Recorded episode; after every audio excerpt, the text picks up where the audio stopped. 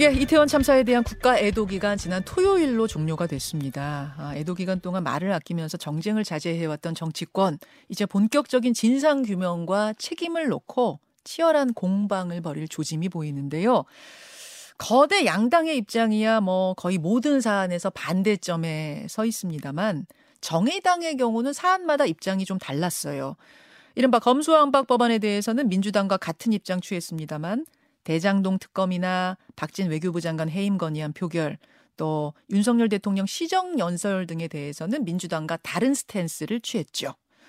이번 사안에 대해서는 어떤 입장 가지고 있는지 지난 10월 28일 새 대표로 선출된 분 정의당의 새 당 대표 이정미 대표 만나보겠습니다. 아, 이정미 대표님 나와 계십니까? 네, 안녕하세요. 예, 조금 늦었지만 취임 축하드립니다. 네, 감사합니다. 예. 뭐 축하의 기분을 느끼기도 전에 사실은 참사가 터져서 어, 네. 지난 일주일 동안 정말 침울한 마음으로 상황 보셨을 텐데요. 오늘 뭐 그 이야기 하기 전에 그래도 새 대표로서의 각오, 포부 한 말씀 주실까요?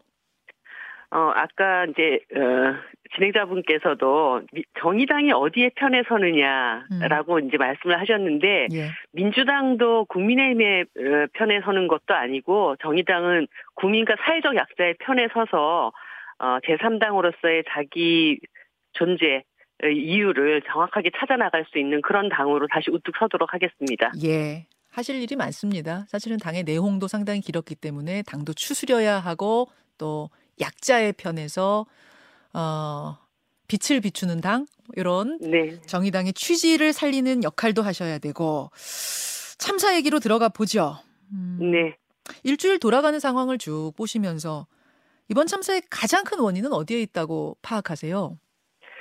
어, 저는 사실 이 정부가 재난 안전에 대한 총체적인 그 어, 난국을 보여줬다고 생각을 합니다. 일단 어, 정부 행정 당국의 어떤 인식의 문제도 음. 다 드러났고 이 재난 안전에 대한 그리고 예. 이것을 대응해 나갈 수 있는 시스템도 다 무너져 있는 것이 아닌가 음, 어, 이런 생각이 들었습니다. 그러니까 뭐 보고 체계 자체도 도저히 뭐 이해할 수 없는 그런 보고 체계로 진행이 됐고 어, 행정부 장관이나 경찰청장이 사고 발생 이후에 두 시간 후에나 이런 것들을 보고받는 이런 일이 어떻게 일어날 수 있는지 음. 그리고 어, 이 사고를 접하고 참사를 접하고 이제 곧바로 대응하는 어떤 태도들을 봤을 때도 예.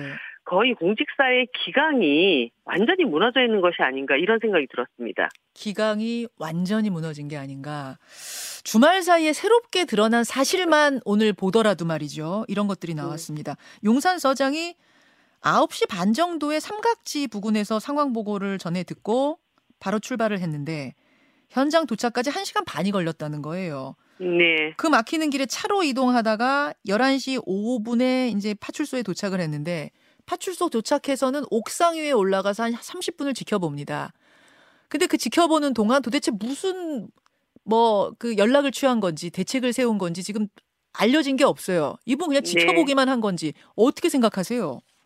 어, 용산 서장은 자신의 본분에 대해서 전혀 자각도 없고 그리고 그 참사 과정에서 정말 죽어가고 또 부상을 당하는 많은 사람들에 대한 그런 공감 능력도 없고 저는 어 도저히 뭐 용납할 수 없는 해- 음. 태도를 보였다고 생각을 합니다. 그 왜 차 안에서 한 시간 동안 그냥 가만히 있었냐라고 물어봤을 때 예.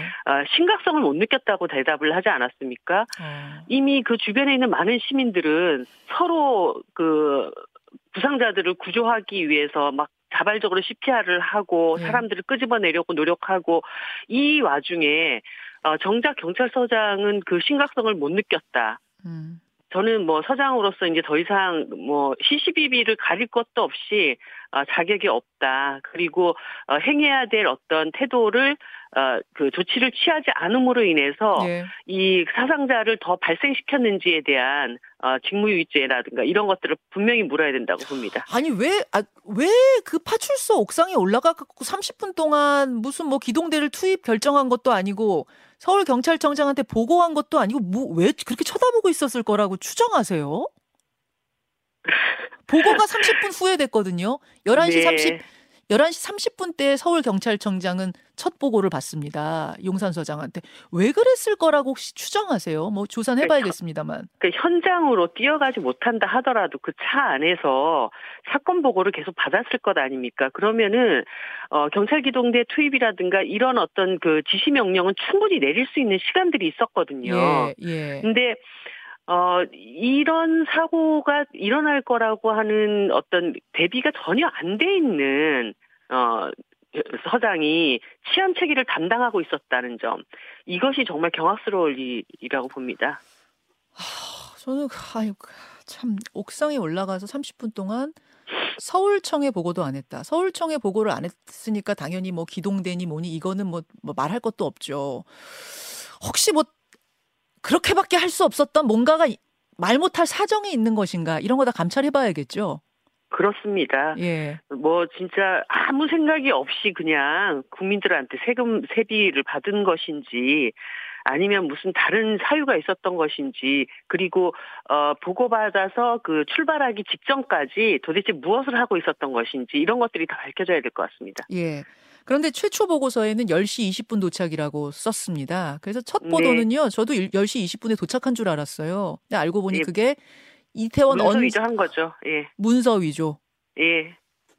그러니까 11시 넘어서 도착했는데 10시 20분에 도착한 것으로 해서 음. 어, 문서 위조를 했고 자기가 그 기민하게 상황에 대처했다라고 하는 알리바이를 만들려고 했던 것 아닙니까? 근데 이것을 그 보고 문서에다가 그렇게 위조를 한 상황까지 드러났다고 한다면 어떤 처벌의 수위가 더 높아질 수밖에 없다 봅니다. 예. 용산구청장의 경우 사실은 이제 사전 컨트롤 타워는 지자체 장입니다. 안전 대책 네. 세우고 뭔가 준비를 해야 하는 그 지휘는 이 구청장한테 있는데 사전 조치 못했을 뿐만 아니라 사고 직전에는 위험 상황을 인지해 놓고도 지인들 단톡방에만 글을 올렸다는 거잖아. 이 행동은 어떻게 보십니까? 어, 저는 사실 이번에 용산 서장이나 이 구청장의 행위를 보고 네. 아, 도대체 그분들 머릿속을 한번 들여다보고 싶은 생각밖에 없습니다. 그러니까 음. 초기에 이게 참사가 아니고 현상이다 이런 얘기를 하면서 어, 사람들을 첫 번째 놀래켰고 두 번째는 이제 지나가면서 위험 상황을 이제 네. 감지했다는 것 아닙니까? 그러면 네. 지자체장으로서 그것에 대한 대응 태세를 바로 만들어 갔어야 되는데 음. 자기 지역구 국회의원 단톡방에다가 위험할 것 같다 그리고 또 집으로 가요. 네. 그리고 그 다음에 제가 어, 더 놀라웠던 것은 음. 애도 기간이라고 하면서 그 맞벌이 돌봄을 까지도 다 중단을 시켜가지고 이 돌봄 부담을 다시 이제 부모들한테 안기는 그러니까 어. 이분이 어떻게 구청장이 됐지? 라고 하는 생각이 드는 거죠. 그러니까 지방자치단체장은 모든 자기 지역의 재난 안전에 네. 대한 기본적인 그 책무를 지게 돼 있습니다. 예. 지방자치단체법상에. 그런데 어 내가 여기 이 용산구청장으로서 음. 어떤 역할을 해야 되는 것인가에 대한 어떠한 인식도 준비도 없는 분이 음. 어 당선이 됐다는 거 음. 정말 아 너무 정말 참담한 마음입니다. 자, 그러면 이제 뭐, 어, 문책에 대한 이야기를 좀 해볼 수밖에 없는데, 경찰 지자체 할 것 없이 전체적으로 우왕좌왕했던 사전 사후 다 우왕좌왕입니다. 이, 이 네. 상황. 문책은 불가피할 텐데 이게 어디까지 어느 선까지 가야 된다고 보세요? 그러니까 이 문책 이번 사건의 문책은 예. 밑에서부터 위로 올라가는 문책이 아닙니다. 아까 말씀드렸다시피 어. 이 재난 안전에 대한 총체적인 시스템이 마비돼 있었다라고 하는 것들이 드러났기 때문에 이 국가 기관의 총 어, 총괄적인 책임을 지고 있는 대통령의 사과부터 시작이 돼야 됩니다. 음. 어, 전적인 책임을 지고 대통령이 사과를 하고 이 사과는 그것에 따르는 책임까지를 이야기를 하는 것이거든요. 그러면 어, 일단 행정부 수장인 네. 어, 행안부 장관과 경찰청장의 파면은 뭐 너무나 당연한 것이고요. 네. 어, 그들이 어떤 법 적 위반을 했는가는 사후의 문제이고 예. 이것에 대한 정치적인 책임, 일차적인 책임을 지고 파면을 해야 되고 파면 두, 네, 두 번째는 어, 제가 이 외신 기자 브리핑 과정에서 국무총리의 어떤 태도와 인식을 보면서 예. 이분은 더 이상 총리로서 자격이 없다. 라고 판단을 하게 됐습니다. 사실 이번 참사에 수많은 외국인들의 사상자도 발생을 했고 전 세계가 음. 이 참사에 대한민국 정부가 어떻게 대응할 것인가 이목이 집중돼 있는 그 한복판에서 정말 그 참사를 놓고 농담을 하는 어, 뭐 얼마 전에 그 출근길 브리핑에서 대통령께서 국경 얘기를 하셨는데 예.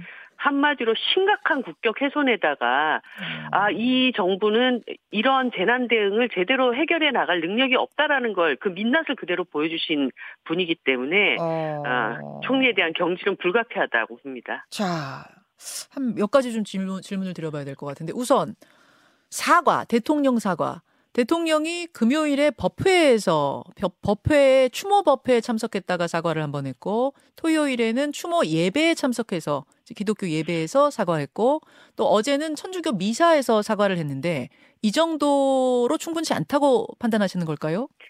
아, 대통령이 국민 앞에 이 참사에 대해서 사과를 한다는 것은 공식적인 자리에서 준비된 책임 있는 사과가 돼야 됩니다. 어. 어 종교 행사에 가서 그냥 비통하고 죄송한 마음이다. 음. 미안한 마음이다. 지금 대통령의 마음을 묻고 있는 게 아니지 않습니까? 어. 뭐가 잘못됐는지, 그래서 어떻게 책임을 질 것인지, 예. 그것을 굉장히 공식적 자리에서 얘기를 하셔야죠. 지금 어, 대통령이 세 번의 사과를 했다고 얘기하지만 네. 제가 볼 때 국민들이 아 대통령이 공식적으로 이 사건에 대해서 음. 어, 전반적인 어떤 문제가 있었는지에 대한 사과를 했다고 느낄 분들이 계실까요? 어. 그러면 어 지금 좀 법회나 뭐 예배나 미사에서 사과를 하는 이유는 그러니까 대국민 사과를 아직 안 하는 이유는 조금 사과를 정식으로 하는 걸 꺼려하는 것인가라는 생각도 드시는 거예요? 어, 저는 이 공식적 사과는 빠르면 빠를수록 좋다고 봅니다. 그거를 뭐 꺼리고 시간을 미루고 그래서 뭔가 이 사람들의 분노를 잠재우는 이런 것을 기다리는 것은 음.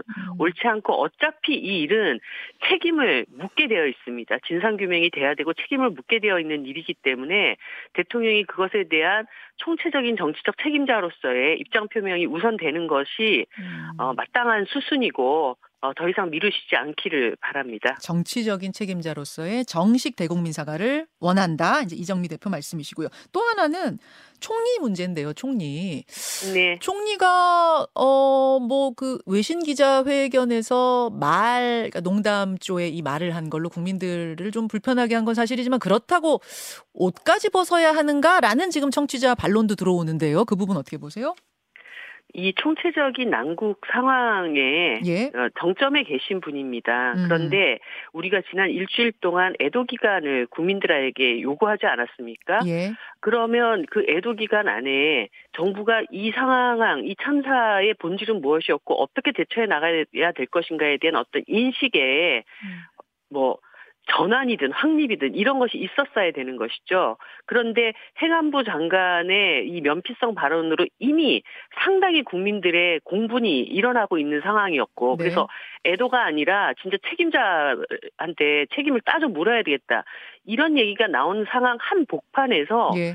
행안부 장관의 그런 발언들을 두둔하는 듯한 얘기를 하고 어. 어, 농담을 했다는 점은 결국은 국무총리의 인식이 하나도 바뀌지 않는 한, 음. 어, 그 하부 기관에 어떤 그, 그 인식 전환이라든가 시스템 정비도 있을 수가 없다라고 하는 판단을 하게 된 것입니다. 알겠습니다. 총리까지 사퇴하고 정치적 책임 져야 한다. 정의당의 입장.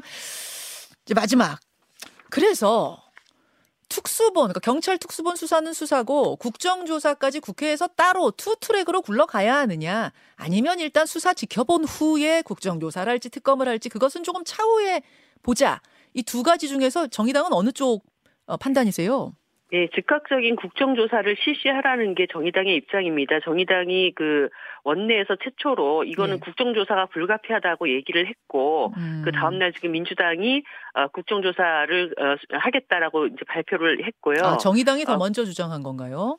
그렇습니다. 아. 어, 사실 이번 사건은 정부기관이 책임을 져야 되는 그런 상황이지 않습니까? 음. 어, 그렇기 때문에 뭐 경찰이 행안부 장관을 네. 대통령을 국무총리를 명확하게 다 수사를 하고 그 이 사건의 음. 어떤 과정들을 다 드러내고 확인할 수 있는 아, 그런 그 능력이 저는 안 된다고 보고 있습니다. 음. 지금 국정조사를 통해서 예.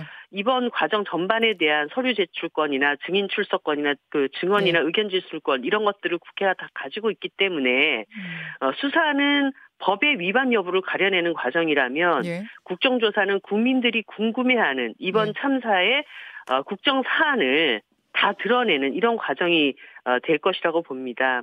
근데 그, 대표님, 예, 예.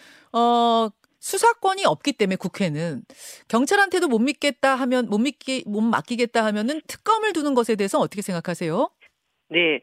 어, 일단은 이제 수사권이 없다고 하더라도 예. 실체 규명을 할 수 있는 권한은 분명히 있습니다. 국정조사가. 음. 아까 말씀드렸다시피 어, 이 사안에 대한 모든 이제 자료 제출 증인 출석 이런 것들을 할 수 있고 제가 20대 그 가습기 살균제 국정조사 과정에서도 네. 어, 경찰 당국이 검찰 당국이 해결하지 못했던 상당한 실체적인 사실들을 드러내는 과정들을 만들어냈기 때문에 음. 국정조사를 통해서 이런 과정들이 필요하다고 보여지고 그 과정에서 더 이상 경찰 수사로만은 어, 이 사건을 풀 수 없다 이렇게 판단이 된다면 즉각적인 특검을 요구할 수밖에 없다 이렇게 보고 있습니다. 알겠습니다. 여기까지 입장 확인하죠. 이정미 대표님 고맙습니다. 네, 감사합니다. 정의당 신임 당 대표입니다. 이정미 대표였습니다. 김현정의 뉴스쇼는 시청자 여러분의 참여를 기다립니다. 구독과 좋아요, 댓글 잊지 않으셨죠? 알림 설정을 해두시면 평일 아침 7시 20분 실시간 라이브도 참여하실 수 있습니다.